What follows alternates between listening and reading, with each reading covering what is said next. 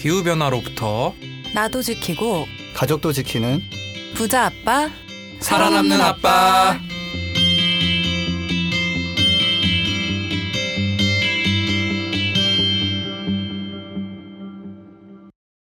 안녕하세요. 팟캐스트 부자 아빠 살아남는 아빠입니다. 기후 변화로 급변하는 경제 산업 구조 속에서 우리들의 가족도 지키고 재산도 지킬 수 있는 방법을 지금부터 알려드립니다. 네, 안녕하세요. 1월에도 집콕 중인 김나현입니다. 네 안녕하세요 부자 아빠를 맡고 있었는데 아픈 아빠를 맡고 있는 김석입니다. 팟캐스트 열혈 청취자를 아들로 두고 있는 차윤탁입니다. 열심히 올해도 한번 달려보려 합니다. 1월부터 집콕 중, 뭐, 당연한 근황을 김나연 선생님께서 말씀해 주셨지만, 네, 네. 코로나 때문인 것 같죠, 그죠? 지석쌤은 아니, 어디 친구가 아프신가 그런 거 봐요.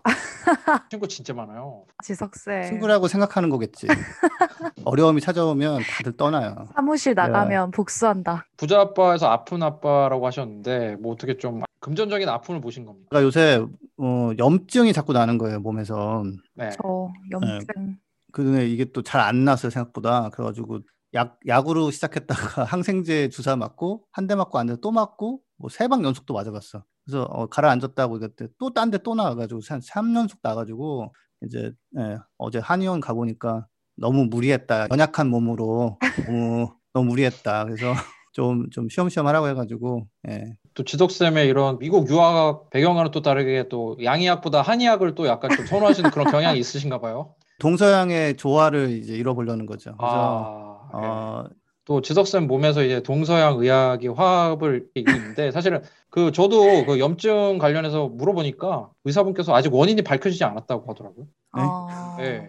염증 나는 거 당연히 이런 정도는 치료할 수 있는 거라 생각할 줄 알았는데 그게 아니라고. 지석쌤은 또 허준 선생님의 이제 후배분들한테 이제 잘 받으시길 바라고 빨리 나으시길 바라겠고요. 댓글 소개 한번 보고 넘어가도록 하겠습니다. 김재 선생님께서 한번 읽어주세요. 네, 블루베리 민도사. 아, 이분도 동서양이 이렇게 공존하네, 이렇게. 그렇네, 민도사와 느낌이. 블루베리. 네. 그러니까 이게 요즘 hip, hip해요, 이게. 산딸기? 민도사 얘기 아니라 블루베리 민도사네. 그렇죠, 그렇죠. 예. 내연기관 생태계가 무너져야 한다는 말씀 마음에 새깁니다. 모두가 전기차 구매하는 그날까지 열심으로 후원하겠습니다. 그 감사하고요. 전기차 시장도 기본적으로 가격하고 매력으로 승부가 나는데 이제 점점점 이제 많이 나오고 있죠. 그리고 뭐 테슬라 같은 데도 한 2만 5천 달러짜리 차를 만든다고 하고 그 언젠가 그날은 올 건데 빨리 먼저 하나 사시고 주변에도 많이 알려주세요. 댓글 감사합니다. 또 허준님이 청캐시 후원해 주셨는데 감사합니다. 네, 또 룸탱님이 또 댓글 달아주셨는데요. 김나연 선생님 댓글 한번 소개 부탁드립니다. 네, 재밌어요. 네. 재밌다고요. 길게 잘 쓸 자신이 없어서 짤막한 댓글이나마 단 건데 다음엔 더 구체적인 내용을 담아보도록 노력해야겠습니다. 이렇게 좀 재밌는 댓글 남겨주셨습니다. 어, 재밌다고 해주시니까 너무 감사하고요. 저희 또 올해는 또 풍성한 내용으로 정보도 얻어가고 재미도 있을 수 있는 그런 방송 노력해야죠, 그죠? 네. 그렇죠. 네, 그러면 오늘 전하는 말씀 듣고 이번 주 메인 소식이죠? 김 선생님이 아침 6시에 구경 방송을 간 이유가 있죠, 그죠? 그렇죠. 간 이유가 그렇죠. 있는데 또 어마어마한 보고서를 오랜 기간 동안 이제 준비 끝에 내셨다고. 그것 때문에 염증 난 것 같아 생각해 보니까. 김재석 선생님의 베스트셀러였던 기후 불황보다 좀 어떻게 반응 괜찮습니까? 어떻습니까? 비슷한 것 같아요. 언론에 많이 나고 그 다음에 뭐 별로 남는 건 없고 예, 그런 네, 분위기입니다. 알겠습니다. 예. 그 보고서에 대해서 또 다뤄보도록 하고 이제 전기차 소식과 미국 라스베이거스에서 열리던 쇼죠. CES 쇼. 네. 올해는 코로나 때문에 이제 뭐 성황은 아니었던 것 같지만 거기서 나왔던 전기차 소식 조금 다뤄볼 수 있도록 하겠습니다. 전하는 말씀 듣고 찾아오도록 하겠습니다. 안녕하세요. 오늘 마쇼호스트 똑이에요. 오늘 소개할 제품은 바로 크릴 오일입니다. 요즘 사람에겐 필요 없는 크릴 오일 찾으시는 분들 많으시죠? 남극의 펭귄과 고래의 주식인 크릴, 먹지 말고 양보하세요. 크릴 보호와 함께 전 세계 바다의 30%를 보존하기 위해 지금 바로 인터넷 검색창에 그린피스 해양 보호를 검색해 보세요. 네, 붓바살바의 그 장기 코너죠. 주간 전기차였지만 이제 월간 전기차로 바뀐 전기차 소식 김재선이 한번 소개 부탁드립니다. 일단 작년에 유럽에서 전기차 판매가 대박 늘었습니다. 그래서 시장 점유율이 원래 한 2, 3%였는데 한 10% 이상 올라갔나 그렇고요. 그런 거 있잖아요. 뭐 칭찬은 고래도 춤추게 한다. 저는 한 번도 본 적 없어요. 유튜브에 그런 거 없고요. 그냥 말이에요 그런 거. 근데 규제는 내연 기관차 업체도 네. 전기차를 만들게 만든다라는 저의 해악이 담긴 또 말 한마디 만들어 봅니다. 이게 아, 규제를 그러니까 전- 하니까 벌금 안 내려고 CO2 그 규제하니까 벌금 안 내려고 전기차를 한 두 배, 세 배 만들어 가지고 정책 때문에 이제 전기차가 많이 늘었다. 그렇죠. 벌금 네, 내기 싫으니까. 제조사가 자기들 만든 차량의 전체 CO2 양이 이제 얼마 이상 되면 벌금 내는 거니까 음. CO2 양이 적은 전기차 생산 많이 늘렸다는 말씀이시죠? 그러니까 평균 CO2를 낮추기 위해서 CO2 0으로 쳐주는 전기차를 이제 대량 집어넣은 거죠. 거기다가 코로나 때문에 일반 차는 판매가 많이 줄고 규제 때문에 또 전기차는 늘어나니까 그 점유율이 확 늘었어요. 그래서 근데 이제 12월 데이터 아직 안 나왔고 1월부터 11월까지를 보면은 르노에서 만든 조회라는 이거 우리나라 들어왔는데 별로 안 팔리는 것 같은데 1등을 했고 그 다음에 테슬라 모델 3가 2등, 그 다음에 현대 코나 불이 나서 리콜해서 지금 단종한다는 말이 있는 어, 확정은 아니라고 지금 현대에서 어, 하는데 그게 이제 어, 4, 3등 3만 7천 대 그다음에 폭스바겐 e-Golf가 뭐 4등 이런 식으로 해서 전기차 모델이 많이 늘어나고 판매도 꽤 됐습니다. 폭스바겐 골프가 좀 더 많이 팔려서 신기했는데 알고 봤더니 출시가 늦었다고. 네, IS도 출시 늦었어요. 기아 이- 차도 들어있네요. 네, 기아 니로가 한 8등가 했죠. 네. 네. 그리고 그럼 이제 기아 애플 뭐 이렇게 되는 건가요? 나중에 이제 뭐 애플 차를 대신 만든다는 썰이 그거- 있던데 근거 네. 없다고 또 나왔는데 뭐 네. 기아 주, 주가는 뭐 16%가 뛰었다고. 그래서 네. 우리 그 저희랑 협업도 하셨던 김한용님 모카에서 네. 동영상 하나 긴급을 올리셨더라고요. 이런 너무 헛소문에 헛소문에 네. 휘둘리지 마시라고. 그러니까 애플은 그 보안이 정말 철저하기 때문에 이런 식으로 네. 이렇게 슉슉 나오지 않아요 정보가. 그러니까 그 저도 그냥 네. 뭐 김재 쌤이 보고서 만들면서 해보시겠지만 지금 비딩 절차를 그냥 거, 거치고 있는 것 같아요. 애플이 누구랑 일을 할지 그죠? 뭐 미팅하고 뭐 하여튼 뭐 그 정도 네. 뭐, 예, 뭐가 있긴 있겠지만 된 거 없는데 너무 좀 과하죠 지금. 그렇습니다. 네, 지금 보니까 좀 정책을 통해서 이렇게 push를 하는 게 좀 맞는 건 방향인 것 같고요, 그죠? 우리나라랑 유럽이랑 정책을 비교하면 많이 차이가 나죠, 그죠? 우리나라는 벌금은 없죠. 보조금만 잔뜩 있죠. 얼마나 이 후합니까? 좋은 나라라고 음. 생각이 듭니다. 저 진짜 애국자라서 그런 거고요. 전기차 업체에 또 어떤 소식이 좀 있나요? 좀 단편적인 소식으로는 프랑스에서 12월 판매량이 나왔는데 전기차하고 플러그인 하이브리드가 합쳐서 19%가 됐어요. 19%. 그러니까 이거는 보통 뭐 아 2027년 정도에 뭐 이렇게 했던 건데 코로나랑 겹쳐가지고 판세가 완전 뒤집어진 상황입니다. 프랑스도 또 보조금을 또 세게 했단 말이에요. 그리고 보니까 이제 테슬라 모델 3 같은 경우도 있는데 되게 순위가 낮아요. 그래서 어차피 네. 유럽은 소형차들이 좀 주류거든요. 그래서 약진을 하고 있다. 굉장히 좋은 현상입니다. 지금 테슬라가 유럽에서 힘을 못 쓴다라는 말이 있는데 전 세계에서 가장 많이 팔린 게 테슬라 모델 3였어요. 작년에 전기차 중에서 영국에서는 또 12월 달에 또 1등을 해가지고 또 화제가 됐었고요. 테슬라 리콜이 한번 있었어요. CPU 칩의 안에 메모리가 반복적으로 부팅하다 보면은 이게 뭐 메모리가 이제 좀 맛이 가는 현상이 있는데 바꾼다고 뭐 그래서 그런 게 있었어요. 그래서 전기차 같은 경우는 왜 보통 내연기관차는 리콜하면은 뭐 엔진 결함 뭐 이런 식인데 테슬라는 전기차답게 칩 결함으로 수리하는 게 있어가지고 아 이게 전기차 시대에는 고장 나는 부위가 다르다라는 거. 아, 하나 여기서 하나 제가 좀 재밌는 게 테슬라 모델 S Long Range라고 뭐 대중적인 차는 아니지만 이게 미국에서 400마일을 간다고 한단 말이에요. 이 그 미국 환경청 인증해서 643km인데 예, 일본에서 인증하는 WLTP라는 사이클로 인증한 거에서는 652km예요. 국내 인증은 487km야. 그래서 우리나라의 그? 가혹한 인증 테스트가 참 너무 가혹하다. 하나 좀 짚고요. 그러니까 한 가지 전기차가 이제 한 600km 정도 가는 시대는 이미 열렸다. 내연기관 차도 도심 주행하고 하면 소형차도 한 진짜 많이 가야 한 700km 정도라서 거의 비슷해진 것 같다는 그렇죠. 생각도 예, 들어요. 예, 예. 맞아요. 많이 비슷해졌어요. 예. 그리고 코나 리콜 이런 걸로 조금 얼룩진 예, 현대가 다음 달에 2월에 이제 아이오닉 5라는 차를 내놨는데 그 아이오닉에 전기 플러그가 있어요. 220V. 예, 네. 차 안에요? 네, 차 안에 꽂는 게 있어요. 다 오. 그래서 그거 자랑하는 건데 진짜 캠핑 가기는 좋긴 하겠다. 어, 그렇죠. 예, 예. 근데 이제 그- 그런 것만 있고 나머지 기본기에서 딸리면 이제 사람들이 안 음. 사겠죠. 그래서 이거 지금 아이오닉 5는 그럼 주행 거리가 얼마나 나와요? 380에서 한 490 뭐 이 정도 얘기하는 것 같아요. 음. 그 정도면 충분히 쓰죠. 현대가 최초로 내놓는 전기차 전용 모델이기 때문에 네. 음. 그 플랫폼 eGMP라고 그러는데 뭐 얼마나 잘 만들어졌는지도 보여줄 수 있고 전기차 시대에 우리나라에서 이제 좀 새로운 좀, 예, 좀 starting point가 될 거라서 전기차 폭스바겐이 그룹이 작년에 전기차를 판매량을 딱 두 배 늘렸다. 예, 음. 그런 거. 이것도 뭐 제일 큰 거는 규제 영향이죠. 예. 아, 이게 미국 소식 하나 이제 포드에서 Mach Mach-E라고 머스탱이라는 스포츠카처럼 생긴 SUV를 하나 내놨는데 이 내놓으면서 아, 우리는 다른 메이커와 달리 초반부터 품질이 아주 끝내준다.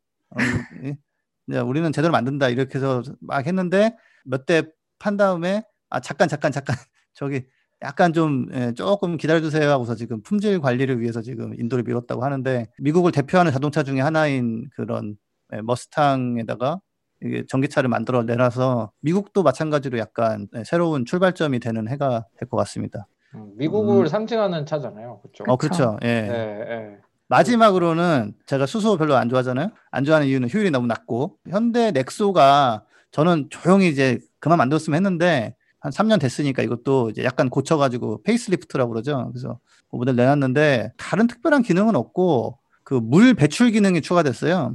물이 이게- 생성이 되니까. 네, 물이 생성돼가지고 그 뒤에 파이프로 줄줄줄 흘리고 다니거든요. 이게. 음, 예, 근데 그거 보양도 좀 안 좋고 겨울에는 또 이게 무책임한 거예요. 네, 얼어붙을 수 있단 말이에요. 좋을 것 같아요. 이거를 이제 이렇게 안에서 모아뒀다가 여기서 빼고 싶다 그러면은 누르면 이제 쫙 빠지는 버튼을 달아가지고 내놨다고 이제 홍보를 하고 있습니다. 그래서 음, 그 수소 전기차를 그린피스가 조금 그렇게 생각하는 거는 이제 수소 전기차를 충전하기 위한 수소를 어떻게 생산하느냐. 그쵸. 아직은 국내에도 그린 수소보다는 다 이제 그레이 수소가 주를 이루고 있기도 하고, 네. 사실 수소로 이제 자동차를 가게 하면 어차피 또 전기 분해를 해서 해야 되는 거잖아요. 그러면 애초에 전기로 돌렸을 때가 효율이 훨씬 좋으니까. 그래서 폭스바겐에서는 우리가 해보니 아니 네. 이거 전기가 두 배가 든다 수소차로 가면 그래서 음. 우리는 그녀차도 지금 재생에너지 전기 만들 만들어야 되는데 우리가 부담을 두 배로 키우는 것은 말이 안 된다 그러면서 어, 안 하겠다고 했거든요. 음, 저는 현대가 흙은머리 접었으면 좋겠어요. 친환경적이지 않은 수소로 지금 하고 있고. 근데 대, 통령께서 수소 경제라고 얘기를 하셔버려가지고 아, 그 수소의 역할은 따로 있어요. 근데 차는 좀 아닌데, 예, 그 이게 자꾸 이제 음, 하고 있어가지고 저는 뭐 지속적으로 아 이거는 좀 재고해 보시, 보시라고 말씀을 드립니다. 친환경성으로 보나 뭐 가, 가격은 이제 보조금이 왕창 맞아서 그런 거지만 너무 과도한 보조라고 저는 생각하고요. 그래서 음, 아이오닉 5부터 해가지고 그런 다양한 전기차 모델을 더 제가 추천드립니다. 그게 더 후회가 적으실 거예요. 천연가스 통해서 또 수소 만든다는 얘기도 많은 것 같고 그, 네. 뭐 그게 그거잖아요. 그 탄소 줄이자고 아, 하는데. 예. 네, 탄소 안 주거든요. 그렇게 하면은. 그러니까 네, 그러니까. 예, 알겠습니다. 그러면 또 이제 CES라고 전 세계적으로 유명한 전자 쇼가 있는데 거기서 또 전기차 소식이 많이 접해서 좀 몇 개 가져왔거든요. 이게 원래 CES 쇼가 언론에 되게 많이 다뤄졌었거든요. 근데 요번에 코로나도 그렇고 잠잠했었는데 저는 이제 CES 관련 소식을 받아봤는데 전기차 관련 소식을 받아본 줄 알았어요. 전기차 얘기 많아가지고. 근데 이제 아까 말씀하셨던 그 3대 미국 자동차 회사죠. GM.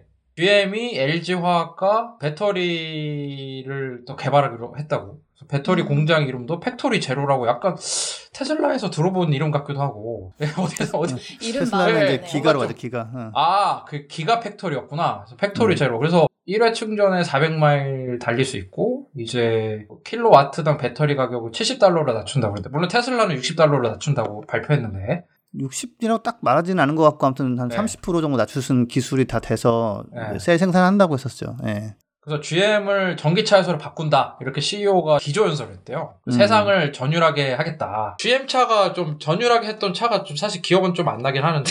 있어요, 있어. 저는 GM 네. 트럭 이런 거 보면은 네. 저런 걸 만들어서 저 많은 CO2 어떻게 할 거냐면 분노. 분노, 분노.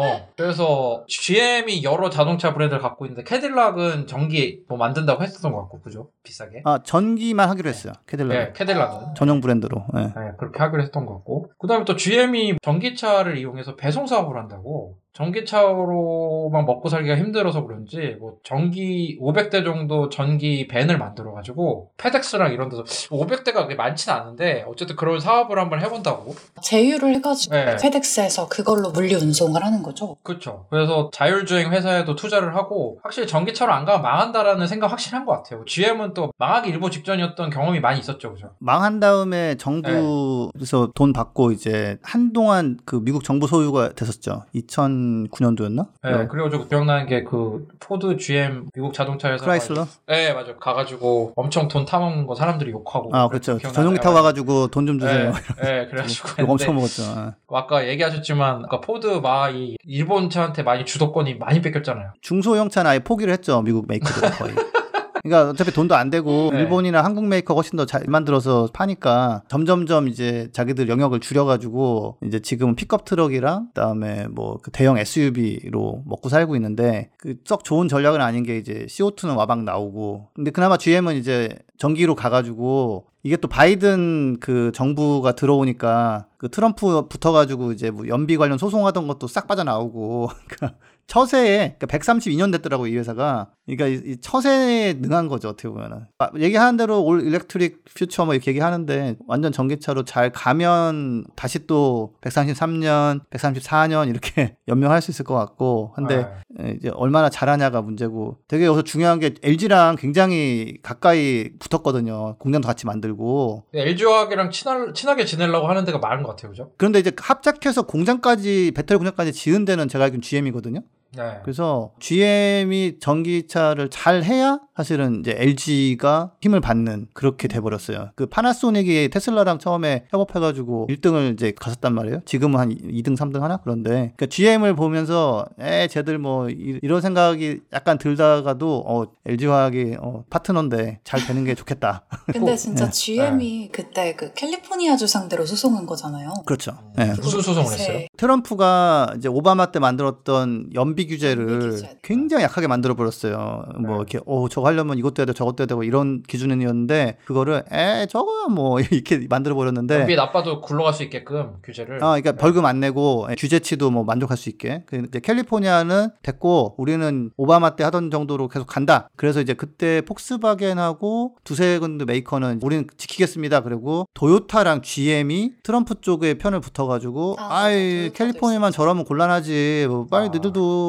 좀 맞춰 다시 밑으로 내려 막 이런 식으로 해, 근데 해가지고. 도요타가 또 전통적으로 좀 캘리포니아에서 많이 좀 판매량을 가지고 갔었다고 들었어. 그래서 사람들이 이- 네. 이 도요타가 정신 나간 나간 거다 이거는 뭐 하는 짓이냐 쟤네들. 도요타에서 진짜 이상해요. 얼마 전에 또 벌금 먹었어요. 배출가스 규제를 미국에서 맞춰야 되는데 그게 한 번 못 맞추면은 그 다음에 더 자라가지고 이렇게 맞출 수 있거든요 그, 그런 식으로 계속 미루다가 결국에는 아 못해요 미안다 그래가지고 1억 8천만 달러를 벌금을 먹었어요 도요타도 약간 좀 이상해지는 것 같아. 옛날에는. 아 이상해져요 네, 어. 좀 분위기가 좀 싸한 것 음. 같고 하여튼 GM이랑 LG화학이랑 그 옛날 김재수 선생님이 말씀해주지 않, 않았나요? GM 볼트는 LG화학이 뭐 거의 만들어줬다. 그렇죠 뭐 그런 협업을 잘 이어가지고 좋은 소식 있으면 좋을 것 같고 또 GM이 그래도 미국 자동차 회사 중에는 제일 쳐주는 회사인 거 맞죠, 그죠? 아 그럼요 예 네, 그리고 아무튼. 132년을 살아남았기 때문에 네. 예, 태세 전환을 보고서 제가 딱 바이든이 되니까 NGO한테 편지를 보낸 거예요. 아, 우리 그 소송 그만할 거라고. 네, 역시 100년 기업의 비밀. 이 아, 100년 기업의 비밀. 거. 예, 네.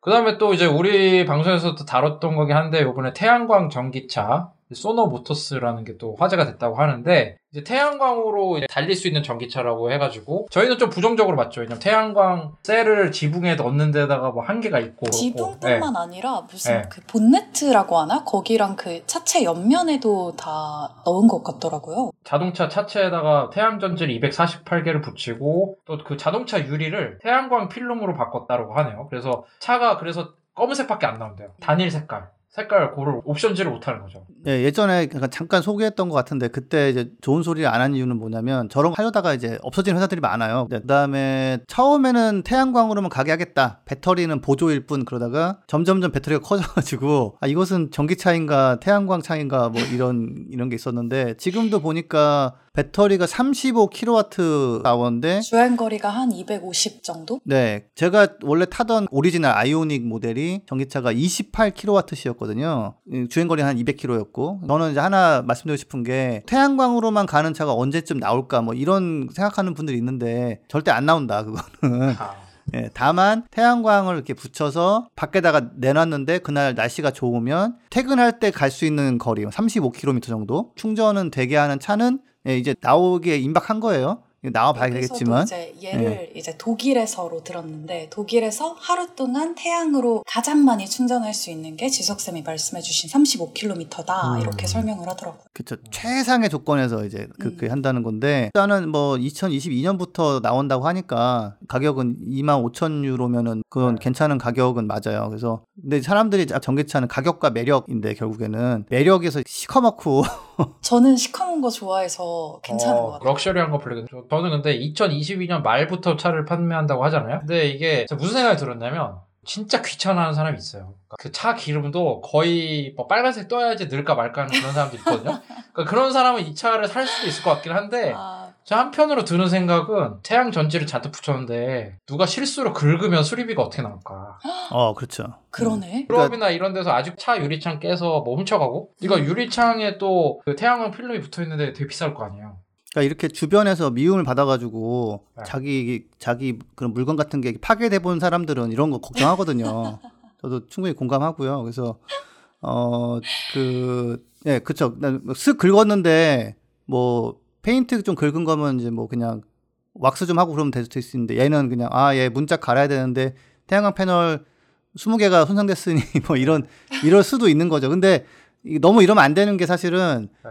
우리가 이제 전기차도 맨날 보급하려고 그러면은 아 그거 배터리 그 교체하려면 차값 나오고 뭐 이런 식의 얘기가 있어서 우리가 그런 나올 때까지는 한번 보, 자고요 근데 저는 테슬라 같은 경우 이제 그 정, 태양광도 하고 전기차도 하는데 네. 그걸 같이 합치지가 않은 게 의미 있는 그런 성능이 나오지가 않고 그거를 하는 과정에서 약간 뭐 단가도 그렇고 매력이 떨어져 버리면 더 많은 사람들이 사는데 좀 이제 방해물이 되기 때문에 하여튼 그 독일 사람들의 취향 저격을 하는지 한번 보시죠 한번 예. 사실 진짜 전기차 한 30분, 40분 잠깐 꽂아 놓으면은 70, 80km는 충전이 되잖아요, 금방. 그래가지고 이렇게 태양광으로 하루 종일 35km 충전이라고 하니까 좀 비교를 했을 때는 그러네요. 그리고 약간 위넨에서 개발하는 거 보니까 뭐 지방 정부 같은 데서 투자도 많이 받았을 것 같고 한번 봐야 될 것 같습니다. 어쨌든 2022년 말이 되면 뭐 애플카도 윤곽이 나올 것 같고 전기차에 대한 선택폭이 진짜 많이 넓어질 것 같아요. 아, 예. 하나 좋은 얘기를 하면 그 기존 업체들이 사실 전기차로 전환하는 게 되게 어려움이 많거든요. 생산 시설이나 뭐 그런 것 때문에 예, 뭐 일하던 사람들이 만들려고 하고 있는데 어느 순간 에이 그냥 엔진차 좀 하면 낫지 않아? 뭐 이런 식으로 가는 게 있어가지고 요즘은 갈수록 좀 신진 업체들이 좀 더 역할이 커질 것 같긴 해요. 그래서 소노모터스 뭐 화이팅입니다. 네.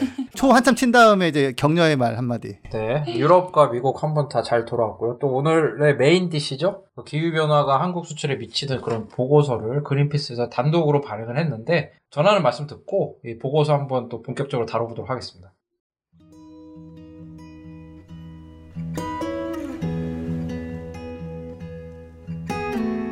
이 방송은 여러분의 소중한 후원으로 만들어집니다. 국제환경단체 그린피스 서울사무소에 후원해주실 분들은 네이버에서 그린피스 팟캐를 검색하시면 쉽게 후원에 참여해주실 수 있습니다.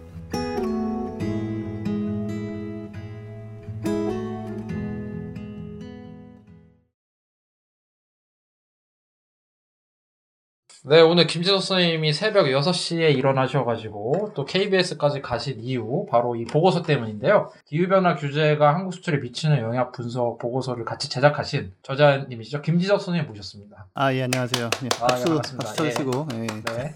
보고서 제목 부터가 조금 이제 그 난이도가 있을 것 같아요. 이제 그 기후 변화에 잘 모르는 분들에 대해.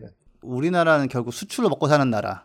지구가 망한다 그러면은 어 뭐 언제 뭐 이렇다면은 수출이 떨어졌다 그러면 큰일 났다 이게 되기 때문에 그렇죠. 어, 우리나라는 이제 수출 집약적인 이제 그렇죠, 그 그렇죠. 산업 구조 갖고 있으니까. 네. 예, 그 핸드폰 반도체 팔아가지고 쌀이랑 뭐 이렇게 옥수수랑 사와야 되기 때문에 그쵸. 그래서 기후 변화 규제가 어떻게 그런 수출 산업 영향을 미치는지를 딱 찍어주면 반응이 있을 것 같다 해가지고 1월 13일 날 발표를 했고요. 탄소 국경세라고 이제 검색하시면은 계속 기사가 나오고 있습니다. 오늘도 인용되고 뭐 내일도 인용될 거고 우리나라 간판 산업이 어떤 영향을 받는지 뭐 유럽 수출할 때, 미국 수출할 때 뭐 이런 것들이고요. 네. 근데 그렇게까지 진짜 네. 신경을 쓸 수밖에 없는 게 우리나라 아까 무역 관련해서 네. 얘기를 해주셨는데, 그러니까 수출 관련해서 얘기를 해주셨는데 실제로 2019년 기준으로 그 G20 국가 중에 우리나라가 2위래요 무역 의존도가 1위가 어딥니까? 독일입니다 1위. 아, 진짜요? 어. 네. 어, 어쨌든 공을 들여가지고 그 이제 같이 제작을 하신 보고서인데 이제 많은 곳에서 찾고 있다는 말씀을 들었으니 이제 진짜 그 내용이 무엇인지 본격적으로 파볼 수 있도록 하겠습니다.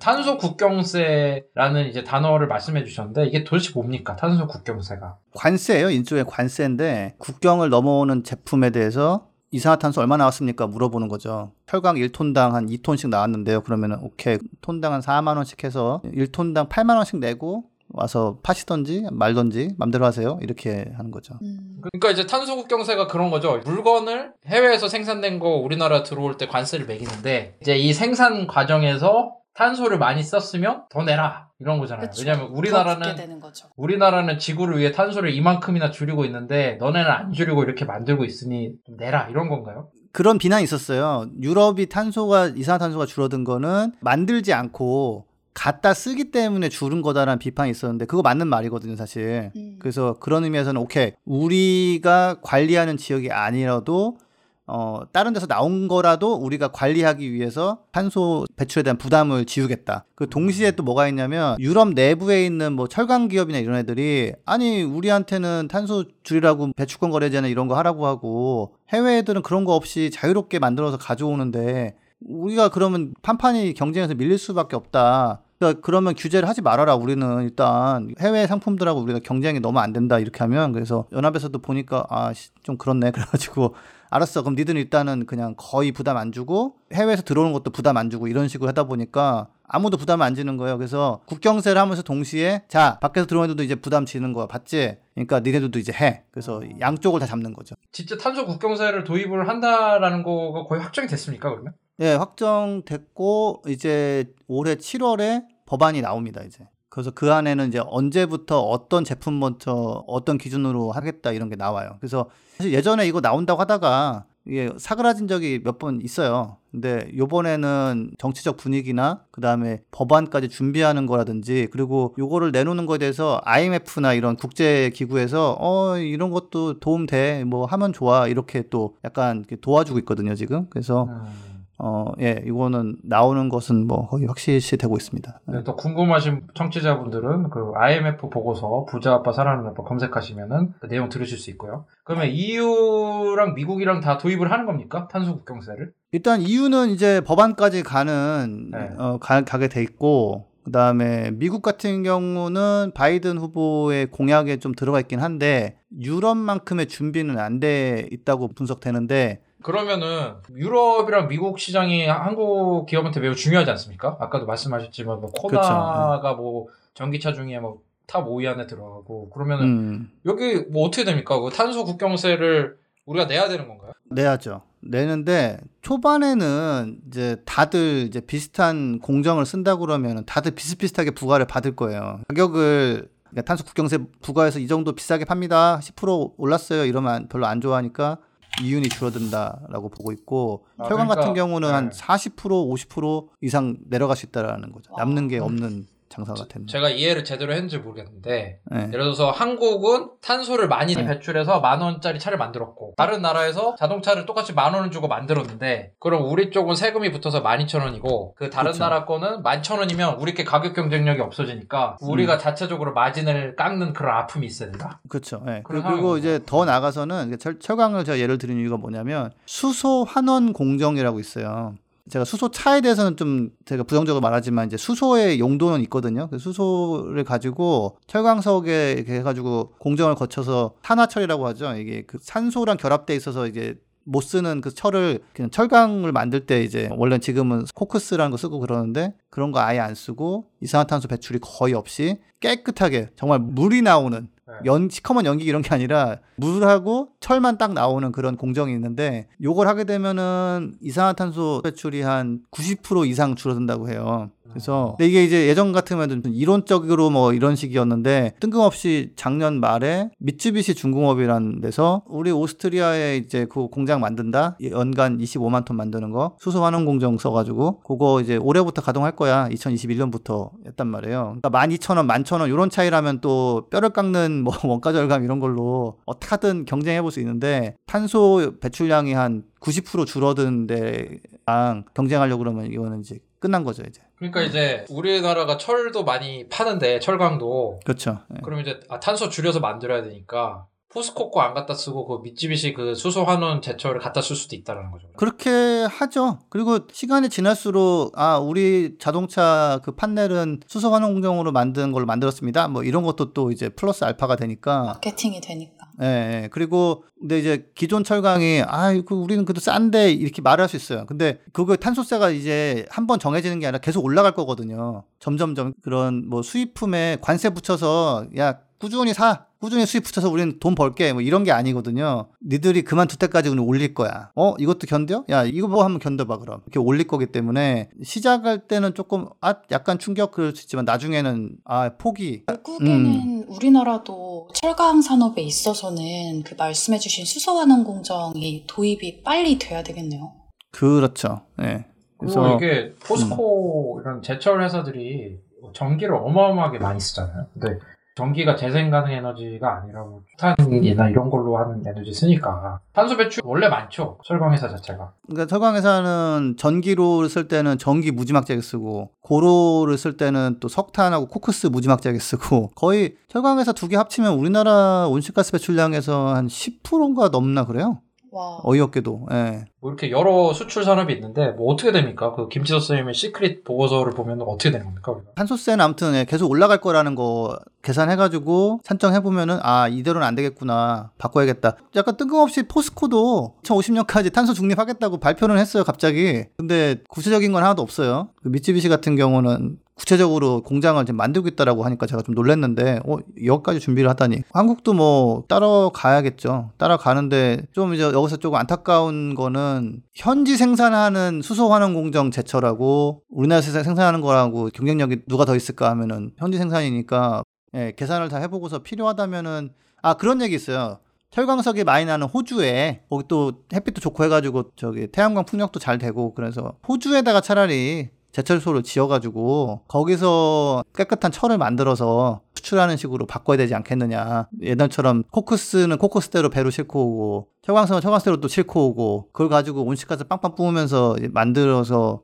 또 지역 주민들은 지역 주민대로 고통스럽고 그런 식으로 하는 거는 이제 한번 재고를 해야 되지 않느냐. 그전에는 탄소세, 그러니까 국경세를 생각 안 하고 계산해서 오케이 여기다 지어가지고 여기로 보내면 되겠네. 팔아서 얼마씩 벌어야지 이렇게 하는 거는 이제는 유효하지 않다. 그래서 다시 한번 네, 봐야 되고. 보고서가 탄소 국경세 얘기만으로도 굉장히 풍성하고 정말 top quality지만 약간 제가 이제 그 추가적인 동향을 넣은 게 뭐가 있냐면 RE100이라고 재생에너지를 써서 물건을 만드는 기업들이 늘어나고 있는데 100%로 이제 재생 가능 에너지를 그렇죠. 자꾸 일본 사례를 대게 되는데 일본 예, 소니가 나와가지고 빨리 해달라 태양광 풍력 더 늘려달라 납품을 못한다. 예. 안 그러면 공장 옮겨야 된다. 예. 요번에 그 너무 궁금한 게 애플에서는 납품을 100% 재생 가능 에너지 사용하는 데서 요구를 납품을. 받기 요구를 하는데 네.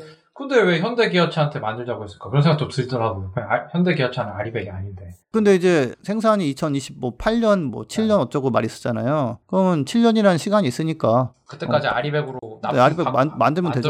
어. 그 아마 협상한다면 그 조건에 아리백도 해라고 했는데 그때 이제 우리나라의 뭐 제도든 뭐 발전 용량이든 그게 안 되면 현대도 그러면 만들긴 만드는데 재생에너지가 풍부한 곳으로 갈게요 하면서 이제 미국으로 가던 아니면은 중국으로 가던 중국은 많이 늘리거든요 지금. 그래서 그 일본 기업들이 되게 계속 얘기해요. 지금 2030년까지 한 40에서 50% 해달라. 정부 목표는 22에서 24%인데 너무 적다고. 그런 동향을 하나 제가 소개한 게 있고 또 다른 거는 아까 자동차 얘기하셨는데 저희 보고서에서는 그건 자동차는 계산했을 때 조금 높게 수치가 안 나왔는데 다른 데서 한 걸 보니까 자동차 한 대당 2023년에는 한 뭐 300유로? 그러니까 한한 40만 원 좀 안 되는 정도의 탄소 국경세를 낼 수 있지만 2025년 정도에는 한 500유로 거의 한 70만 원 정도 내야 될 거라고 그런 게 있어요. 그래서 대당. 네, 네 대당. 네, 근데 거기에 플러스 알파로 내연기관차 판매 금지가 이게 굉장히 확산되고 있거든요. 영국이 일, 2030년. 한 30년. 근데 원래 35년이었어요.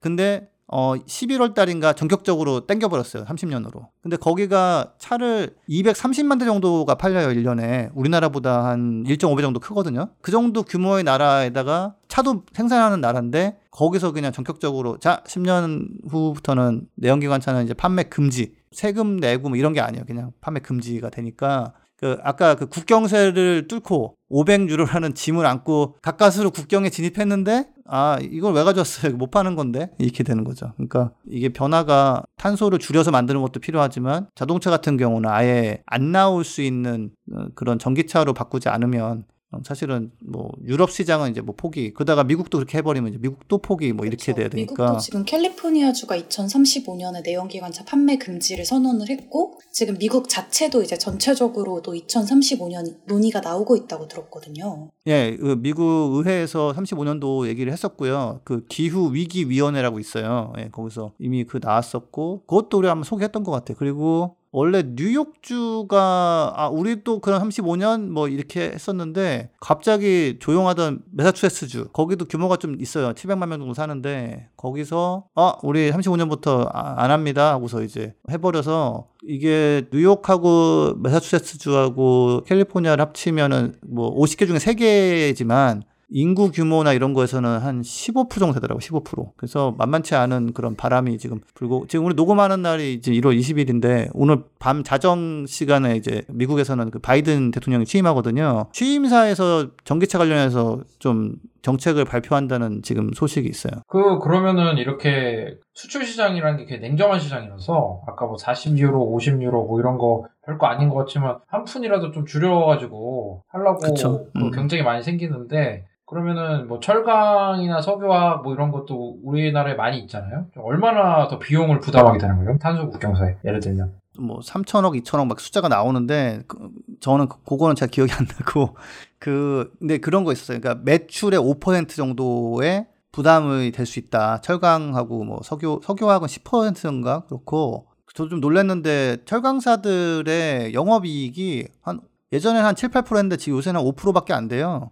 근데 그러니까 만약 가격을 못 올리면은 사실은 이제 영업이익 다 날리는 거고 정유나 석유 그러니까 석유 정유 이쪽은 한 10% 정도인데 어 정유사 마진이 뭐 코로나 영향 등등 해가지고 아 물론 그 전에도 한 2.5% 정도로 떨어졌더라고요. 그러니까 가격을 좀 올려가지고 약간의 충격을 흡수하는 방법은 있겠지만 이윤 면에서는 굉장히 불리해질 수 있는 지금도 사실 별로 안 좋은데. 근데 더 나가면 전기차가 많이 팔리는 시장에 가버리면 사실은 정유 뭐 석유 고급 휘발유 만들었습니다. 그러면은 필요 없어요. 이렇게 되는 거니까. 탄소 국경세 플러스 그다음에 이제 판매 금지 수요 급감으로 가, 가는 거죠. 사실 저는 이 내용을 볼 때 좀 많이 와닿았는데 2030년까지 갈 것도 없을 것 같아요. 2년 뒤인 그 2023년을 예측한 게 있었잖아요. 그래서 유럽연합 같은 경우에는 이제 탄소국경세가 한화로 약 2,900억 원 정도 부과가 될 거고 미국 같은 경우에는 1,100억 원 그리고 중국 같은 경우에는 2,100억 원 정도가 부과가 될 거다 이런 내용이 있었는데 이게 진짜 이렇게 X로 들으니까 너무 어마어마한 거예요. 이 근시일 안에 그리고 참 아까 말씀하셨지만 철강, 석유화학 이런 회사들은 좀 취업생들이 꼭 가고 싶은 회사인데 지금 영업이익이 5%인데 탄소 국경세가 10%, 뭐 철강 10%, 석유화학 5% 붙어버리면 취업은 둘째치고 이제 다니시는 분들도 불안할 수 있는 그런 음. 상황일 수 있을 것 같아요. 그럼, 그럼 어떻게 해야 됩니까 이거? 구성원들이 왜 맨날 우리 기후 변화 얘기하면 뭐 미래 미래 세대 뭐 이런 얘기하고 제가 오늘 아침에 갔던 라디오도 이제 기후가 미래다라고 해가지고 제가 초반부터 현재입니다라고 말하려다가 또 이제 초치는 것을 말았는데 굉장히 유명한 프로그램, 네, 음. 유명한 프로그램에서 불러줬다는 거 다시 한번 강조하고 어, 그러니까 지금 벌어들이는 돈을 가지고 빨리 다음 거를 준비를 해야 되는 상황이에요. 우리나라 기업들이 약간 copy paste 좋아하거든요. 이렇게 하던 거 또 이렇게 조금 개선해가지고 또 만들고 또 만들고 이런 식으로. 근데 그렇게 했다가는 진퇴양난에 빠질 수 있기 때문에 지금 뭐 수소환원 공정 이런 거 할 줄 아는 사람 아무도 없을 거예요. 포스코 안에. 근데 어떻게 해요? 뭐 하려고 노력을 해봐야죠. 지금 아르셀로미탈이라고 유럽 업체도 지금 한다고 얘기하거든요. 그러니까 빨리 그런 거 말만 하지 말고 갑자기 그 포스코 회장님이 아 우리도 탄소 중립 이러는데 그 전에 한 건 내가 알기로 아무것도 없는데 실질적으로 한번 빨리 해보시고 정유사 같은 경우도 SK가 사실은 잘 할 수 있을 듯 하면서 얼마나 잘하는지 제가 자세히 검증을 못 해봤는데 석유로 돈을 번 걸 가지고 배터리 공장 지금 하는데 그걸 빨리 더 키워야죠. 빨리빨리 키우고 그러면서 이제 석유 정유는 이제 역사의 뒤안길로 빠이빠이 하면서 아 이제부터는 배터리 뭐 이렇게 잘 해야겠죠. 그리고 정부도 그런 거 있으면 지원을 좀 하- 해야죠. 저 궁금한 부분이 관세나 이런 거는 사실 국가 갈등도 있고 약간 좀 그런 전쟁이라고 하잖아요 관세. 음, 음, 음. 아 그러면 이렇게 생각하는 사람들이 있을 것 같아요. 우리도 매겨버리지 뭐 이렇게 생각할 수도 있잖아요. 보복처럼 먹이지. 그러고는 현실성이 없나요? 그거는 우리나라도 하긴 할 거예요. 그게 이제 결국에는 내 외부에 다 같이 이제 먹여서 모두가 먹는 세상으로 가는 건데 우리도 먹인다 했는데 유럽산 철강이 우리나라에 그렇게 많이 오지는 않는 걸로 알고 있어요. 그 덤핑 관세를 좀 알아봤거든요. 네. 알아보니까 아, 우리나라 덤핑 관세 엄청 매기더만 그 우리나라가 해외 철강에 대해 관세로 경제학 교과서에서 많이 소개돼요. 관세로 자국 산업을 보호하는? 악명이 어. 높은 관세라는 게 이제 우리나라 정부로서는 이제 자국 산업 보호 이런 측면에서 관세를 쓰는 건데 어쨌든 우리나라는 수출이 수입보다 많은 나라인 거잖아요. 그죠? 그렇죠. 그러면은 네. 보복을 해봤자 또 우리한테 음. 또뭐 큰 이득이 안 올 것이고 일단은 장사가 되는데 그 정부에서 이렇게 탄소 이런 거 이렇게 봐주지 않으면은 이윤이 안 나는 그런 거 붙잡고서 아 조금만 더 이러지 말고 아 이제는 가야 되니까 가겠습니다 그 대신에 이거 너무 어려우니까 좀 이런 거 좀 지원 좀 해주시고 뭐 이렇게 해가지고 바꿔 나가야죠. 그러니까 GM의 태세 전환을 좀 배웠으면 좋겠어요. 이게 사실은 진짜 미래인 건데 진짜 기업도 전향적으로 나서야 되고 정부도 또 적극적으로 도움을 줘야 될 것 같네요. 그렇죠. 아까 김 선생님이 말씀하신 것처럼 약간 아, 재생가능에 좀 빨리 도입을 해야 우리가 경제가 사는데 이런 탄원서를 좀 많이 내야 될 텐데 그죠? 그런. 변화가 예. 제가 있습니다. 음. 들은 얘기가 하나 있는데 그 아리백 관련해서 이렇게 무시하던 실무 담당자들이 아 이제는 정말 해야 되는 것보다 해가지고 지금 어디 모여서 공부하고 계신다고 제가 들었어요. 스터디 그룹 같은 게 있어가지고 아 이거 이제 하려면 어떻게 되나 뭐 이렇게 하고 있다고 하는데 이미 그러니까 일본 같은 경우는 지금 기업들이 몇백 개가 모여가지고 정부한테 정식으로 건의를 막 벌써 한 2년째 하고 있거든요. 더 늘리라고 더 빨리 늘려주지 않으면 우리 공장 옮겨야 된다고. 우리나라도 자세히 들여다 보면 사정이 다를 리가 없거든요. 일본이나 뭐 우리나라 뭐 예. 애플에 납품하고 이런 건 똑같으니까 그래서 좀 빨리 제대로 들여다보고 이렇게 좀 하고 그 그린피스는 사실 이런 탄소 국경세 보고서 내는 게 좀 어색한데 아무도 안 하고 있는데 너무 중요해서 저희가 이제 했는데 앞으로는 그냥 무역협회 이런 데서 해주면 좋겠어요. 예, 이거 그더김잘할 텐데 하면. 네, 예. 김 선생님 매년 하시기는 좀 힘드니까 이제 아 이번 하고 너무 힘들었어. 네, 다른 데서 네. 안 하시면 또 하셔야 될 거 아니에요 내년에 그죠? 아이 뭐 그쵸. 누군가 네. 해야 되니까. 예. 네, 네. 그 어떤 오늘 그 보고서 얘기 잘 들었고요. 그러면 우리 전하는 말씀 듣고 오늘 방송 마무리할 수 있도록 하겠습니다. 그린피스 유니버스는 애플 팟캐스트, 구글 팟캐스트, 팟빵, 팟티, 앵커, 스포티파이 등을 통해서 들으실 수 있습니다. 방송에 대한 의견이나 참여를 원하시는 분들은 gkr골뱅이 greenpeace.org로 메일을 보내주시면 저희가 정기적으로 확인하도록 하겠습니다. 네, 오늘 새해에 맞아가지고 경기에 진짜 지대한 영향을 앞으로 미칠 수 있는 기후변화 수출입 영향 보고서 저자분 모시고 좀 다뤄봤습니다. 뭐 어떠셨습니까? 저는 이 보고서가 좀 주제나 이제 내용 자체가 되게 매력적이라고 생각을 했는데 사실 이 팟캐스트 들어오기 직전에 점심에 또 외부 업체에서 연락이 왔어요. 이 내용이 너무 좋아가지고 이걸 좀 디지털 콘텐츠로 풀어보고 싶다. 막 이렇게 러브콜도 되게 많이 오고 있는 아? 상황이라는 거 어, 다행입니다. 지석쌤한테 말씀드리고 싶고 또 한 가지 좀 청취자분들한테 전달드리고 싶은 말씀이 있는데 저희가 지난 방송에서도 한번 공지를 드렸었지만 이제 팟캐스트를 신년을 맞아서 좀 재정비를 하려고 해요. 그래서 지금 듣고 계신 플랫폼 공지사항과 댓글란에 주소가 있거든요. 그래서 거기를 통해서 좀 익명으로 설문조사를 해주시면 저희가 이제 개편을 하는데 조금 많은 도움을 받을 수 있을 것 같습니다. 네, 감사합니다. 또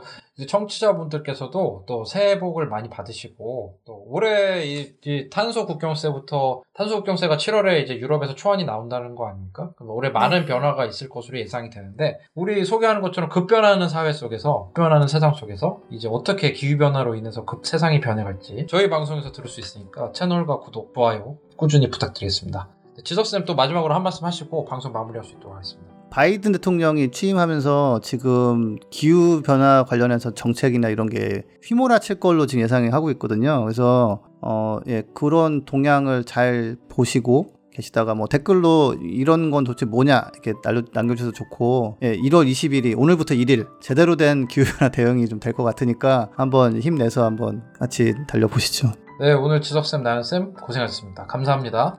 감사합니다. 감사합니다.